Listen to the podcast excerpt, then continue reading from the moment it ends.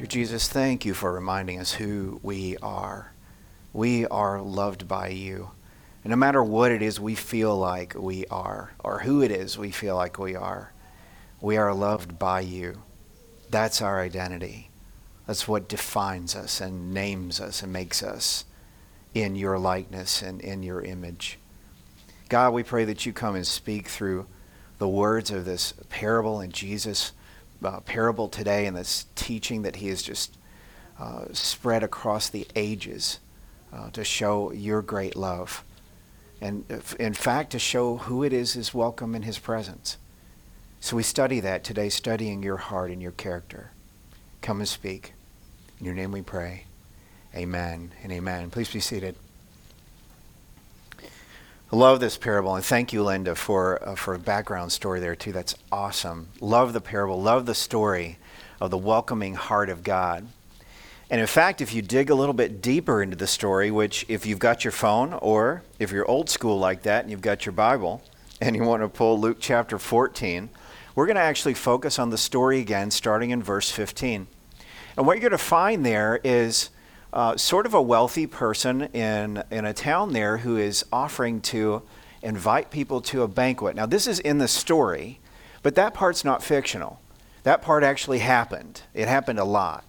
Somebody who was wealthy and who had a big spread at home and wanted to uh, be generous and share that with others would often extend an invitation to the entire town. Now, it's not, the town, it's not a town the size of Chicago. It's not even a town the size of uh, Bolingbrook.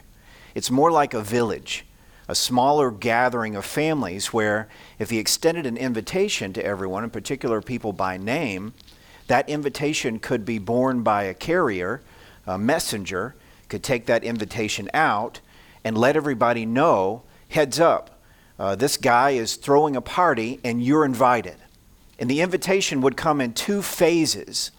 So he would send out his messenger first, early in the day, to let everyone know that the party was happening that night. And then if anyone couldn't come, that was their opportunity to say, RSVP, I cannot make it tonight.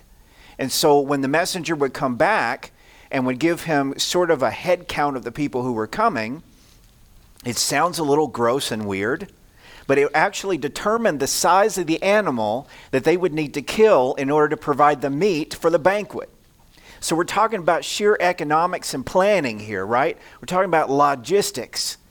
And so when the man heard back from his messenger that all these people were coming, then he knew to prepare a great banquet.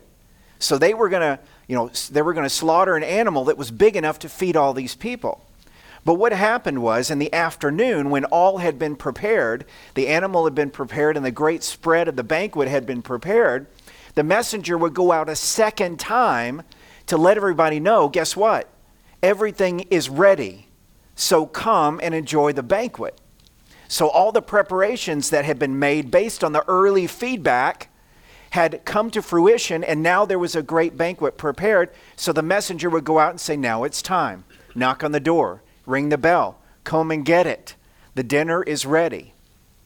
But in this story in particular, which never happens in reality in Jesus' culture.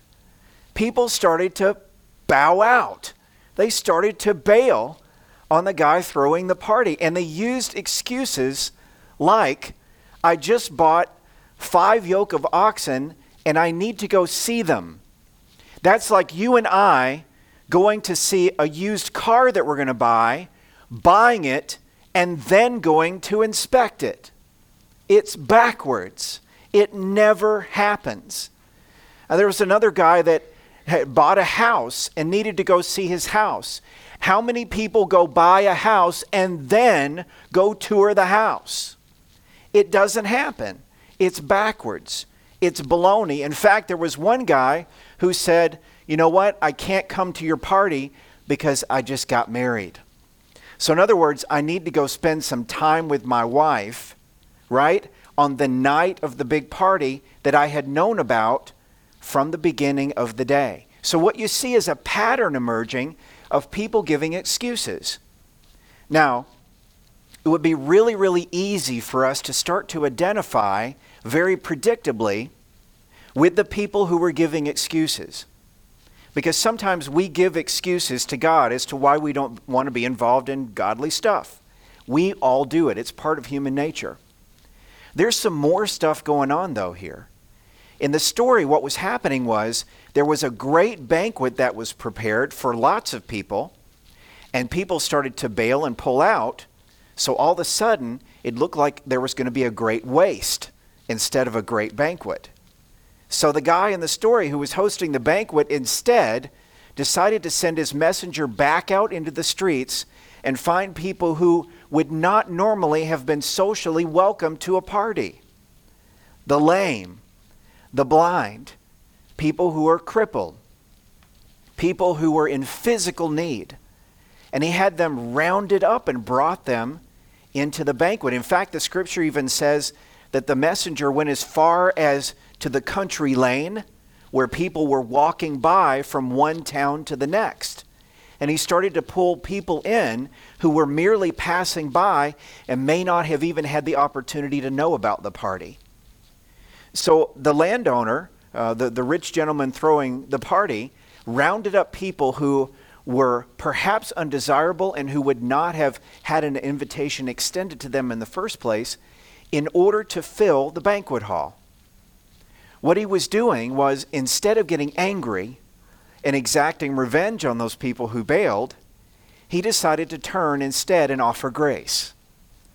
So, what he did is he extended grace to people who were not invited in the beginning.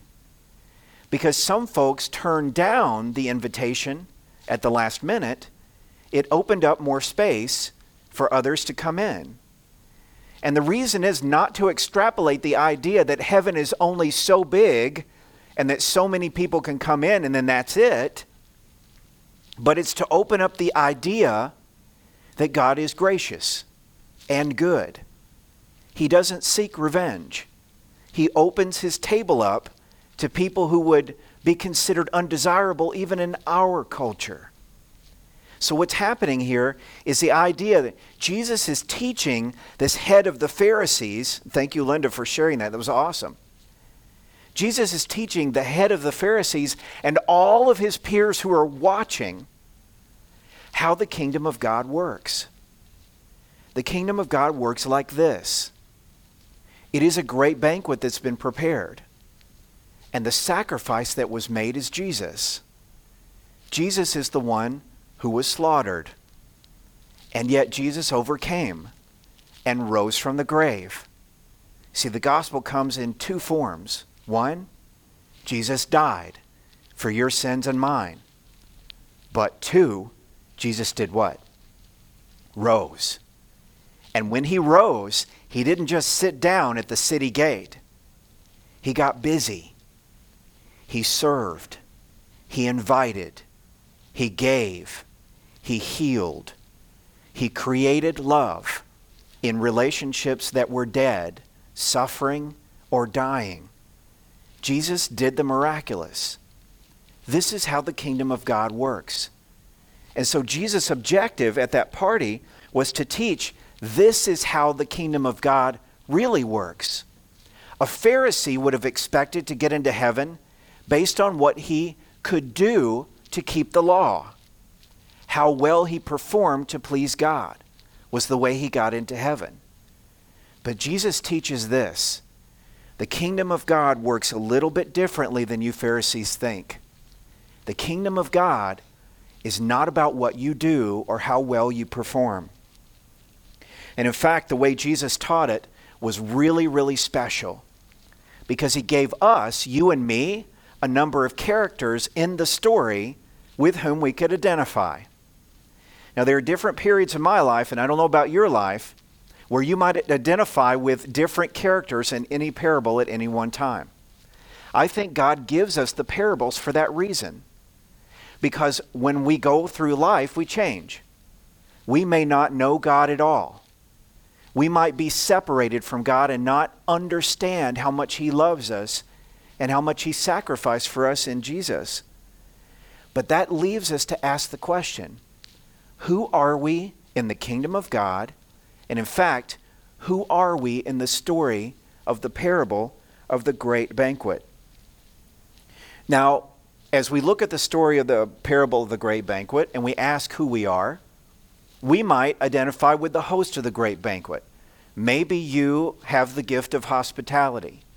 Maybe you've prepared a meal for your neighbors, as we suggested before. Thank you, V, for that. Maybe half of them came and the other half didn't. How did that feel? Felt a little weird, maybe a little disappointing, right? What if you had prepared a great big huge meal and invited a bunch of people who said yes, but then at the last minute said, I can't go. I have to go examine the car I just bought without examining it first? How would you feel? You'd feel slighted, wouldn't you? Maybe that's happened to you before. Maybe you can identify with that part of the story. Or maybe you felt like the servant messenger of the host, the one who was going to extend invitations and who probably got really confused when he heard two different things coming back from the party guests. First, he would have heard, Yay, that's awesome. And second, he would have heard, Whoa, I need to go check out that house I just bought without touring it first. Or I need to go hang out with my wife who I haven't gotten to know yet, even though we've been married. Excuses become really weird, bizarre. And in fact, they're so weird and bizarre that they're insulting to the guest, or they're insulting to the host of the banquet and perhaps his guests. Or maybe you have identified with the first ones who were invited and have made those excuses. I've done that before. I'll be the first to admit. God has called me into something, and I've said, God, I'm too tired. God, I'm too busy. God, I'm overworked. God, I can't afford that. God, I'm not feeling like that today. And somehow go and show up and be blessed anyway, in spite of myself. Maybe you felt like that and identified with that as well.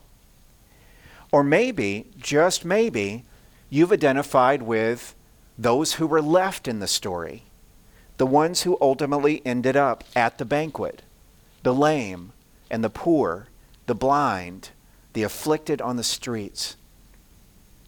I would suggest to you this as we study those people, and as we look at the people passing by on the country lanes, outside of the town who had no privy to the party or any of the planning or any of that stuff, I would suggest to you this. In the theology of our kingdom, the kingdom of God, you and I, we are the lame, the poor, the blind. We are the strangers passing by on the street. And we've been given an invitation that we can't refuse. The reason being is because we have nothing to bring to the table in the kingdom of God. We have no food to bring. We have no special party clothes to bring. We have no special presence in the community to bring. We have no special gift to bring. We come to the table of God's feast entirely depraved and destitute and out of luck. But Jesus died for us in that state. And so we are those people on the street. We are the ones who are welcome. We are the ones who are brought into the kingdom based on the grace of the party host, not on what we can bring and provide. So, what I'd challenge you to identify with, who I'd challenge you to identify with in this story, as you let it sink in, is we are the ones that God has brought in off the streets who have no hope, no prayer to make it into the party on our own merits. We are the ones who are in need. And the good news is that God has found us, He's drawn us in, He's reeled us in, and He's placed us at His table. A table that is filled with people who don't deserve to be there. Now, the Pharisees thought they deserved to be at the party at the head Pharisee's house. In fact, as Jesus was teaching this parable, the Bible says that they were placing themselves at the seats of honor. They were promoting themselves as close to the host's seat as they could get. They were grabbing the best seats first. And that's why Jesus told this parable. The parable is not those who think they deserve. the kingdom of God. The parable is those of us who know we don't and are invited there anyway. That is the good news of Jesus. And the good news of Jesus can be shared with anybody, including a culture who doesn't know Jesus, doesn't recognize Jesus, doesn't see the need for a Jesus, doesn't historically have a context for a Jesus. Now, I'll have to admit it was a little weird, and I think I identified with Pastor Mark, who was here two weeks ago when he was watching himself on video. It was a little weird seeing that interview that they did with us for the Chinese New Year. But it was awesome to see that party up on screen and to realize what God had done there. Now, at that party, nobody stood up and preached the gospel. Nobody grabbed a Bible and opened it to John chapter 3 and read verse 16. Nobody invited anybody to church. All we did was placed ourselves in the path of a culture that was already happening. All we did was place ourselves in the path of people who were already passing by, sojourners on the streets passing by. Now, those people didn't look lame or blind or destitute or in need. They looked like people who were partying. In fact, as you look at the images on the screen, you can see some of the shots of the dances and the crafts that were going on and the food that was shared that you saw, saw in the video a little bit earlier. You can see a DJ that we all know and love holding the beats down in the back corner. You could see people gathered and little kids dancing in the middle of the room. You could see people interacting with Trinity's Early Childhood Center while its director, Mrs. Sun, holds her child in one arm and runs the information table with the other arm. Wow. And then you could see Elvis and his companion show up to bless us with their presence. These are little kids in our fellowship. And they were at a Chinese New Year party. Why? We're not Chinese. Why were we there? Because all are invited to the banquet. All. Not just the predictable ones, not just the ones who deserve it, but all are invited. That's why we were there. Now, those people scarfing down egg rolls had no idea that we were there because of Jesus, but did that matter? No, that didn't matter one little bit. Why? because they had an egg roll in their hand and they were happy. And there were cool beats going on in the background and an awesome photo booth going on in the background. There was love being shown to them in such a way that they could identify.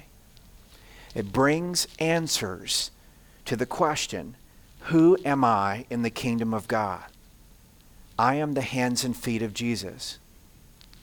When I come into the kingdom of God, I'm the lame person, I'm the blind, I'm the poor. I'm the downtrodden. I'm the one who needs the Master's grace. And then as I come into the kingdom, my role changes. And I become the messenger, the one who goes out into the streets and shares the good news of Jesus, not by thumping a Bible or by making threats, but by simply being there and showing God's love, listening, while entertaining and then inviting, maybe to a 20 second prayer. Maybe it's just that small. Maybe it's just that simple. Can that be done? Yes, it can. You know, the best part of, of this connection that we have with the Chinese community, uh, which is unique to, to South Naperville and the way it's unfolding. Now, our church has Chinese conversation partners and has other groups that are meeting that are already connected to the community. But what's unique about us is we have an opportunity to host a large number of Chinese families who are gathering at Trinity Early Childhood Center once a month because the group's gotten so big they've run out of places to, to uh, meet. They were meeting at people's homes, but now they meet at the Early Childhood Center once a month. A lot of these people are the same people who attended the Chinese New Year party. And in fact, they have been open to, uh, which was a surprise to me, they've been open to partnering with the Christian church to provide meeting space and opportunities to have cultural parties like this. I would never have expected the opportunity to meet together with them and to plan a Chinese New Year party, which we're now going to be doing on an annual basis. And yes, we do need a bigger venue next year. Thanks be to God. That's pretty cool. This group that's meeting at the Early Childhood Center is going to complement some of the events that we do at Trinity Early Childhood Center on a maybe every other month basis where we reach out into the community and where all people are welcome. It might be a baby toddler expo. It might be uh, the kind of event that gathers people to meet a certain need. And then, along with that, our Chinese families attend what's called a story time at the tech on a monthly basis. This is where they come and share Chinese culture.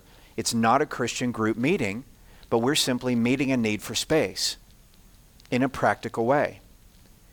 So the culture has found us as they were passing by. And for us, it's an opportunity to switch roles, to move from being those in need to those who are meeting needs, those who are reaching out in the name of Jesus to meet needs in a way that perhaps is unexpected. Now, what that might look like for us, since it's a unique opportunity, is it might be the opportunity to partner together with a Chinese family who doesn't have a connection here in Naperville. Here's what that means. One of the moms at the Early Childhood uh, Center, who happens to be Chinese, also happens to be a part of the Chinese New Year Planning Committee. She said to me this week that one need that hasn't been met in the Chinese community in our area is to partner up Chinese families with American families so that the Chinese families can learn the language and the culture of, uh, of the United States. That includes things like attending family dinners once a month at our home, where one Chinese family would come to our home and our family would be there, the two families would be together, and they'd share a meal. And then the family might come and join us when we celebrate Christmas or Easter. These are opportunities that the Chinese community is asking for. I would never have thought that. To get together with American families and do what American families do, simply at the invitation. So for us, we have a unique opportunity to continue to offer the Chinese New Year party each year, offer the Trinity Early Childhood Center space, not only for outreach events that include our Chinese neighbors, but also directly provide space for them to meet and then potentially even invite them into our lives. In fact, as the first mom was sharing this idea with me this past week, another mom came along who has no connection with the Christian church whatsoever. So I ran the idea by her.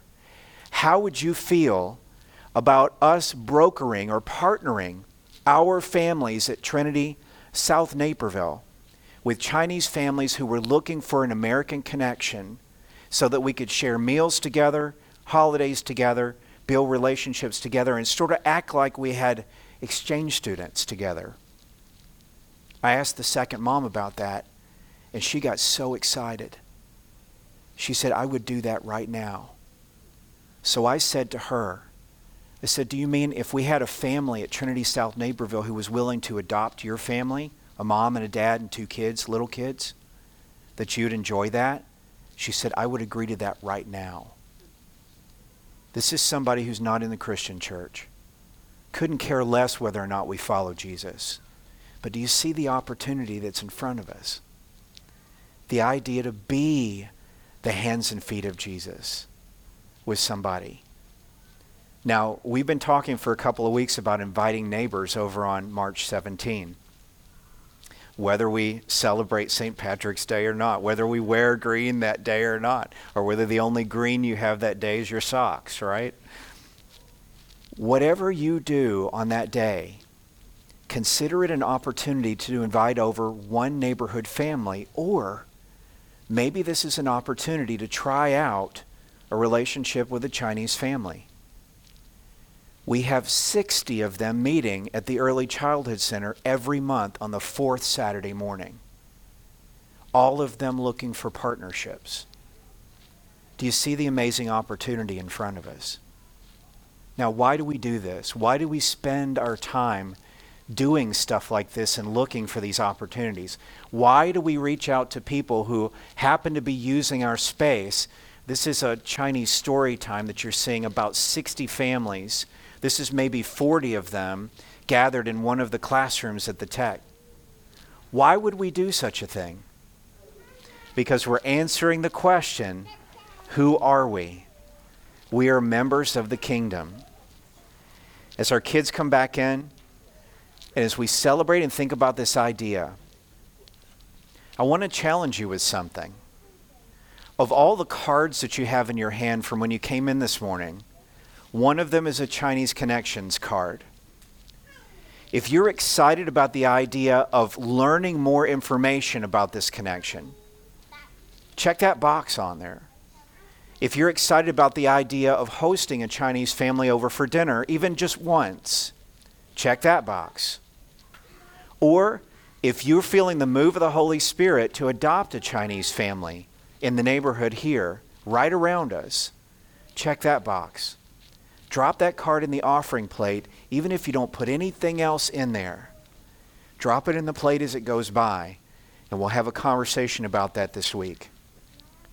The great banquet means simply this, and totally and utterly this that God's grace and power, the gift of Jesus, are for everybody, especially those he brings into our lives in unexpected, unexpected, and surprising ways.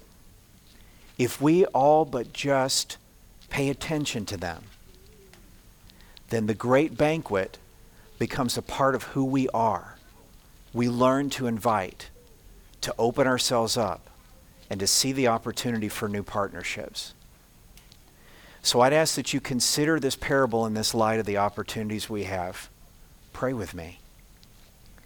Dear God, thank you so much.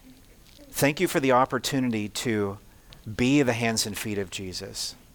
Thank you for the opportunity to hear us as we pray. And thank you for the opportunity to share that grace with others who don't know you.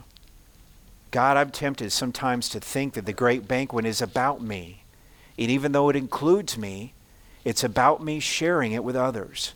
Those who are lame, blind, poor, destitute in spirit, trapped on the side of the road of life, waiting for the hand of God to come. So we ask, God, that you use us to be the hand that invites, the one who opens the great banquet, who opens the table for those who need to hear from you. We ask all this in your name and pray together, now continuing in our prayers. Amen.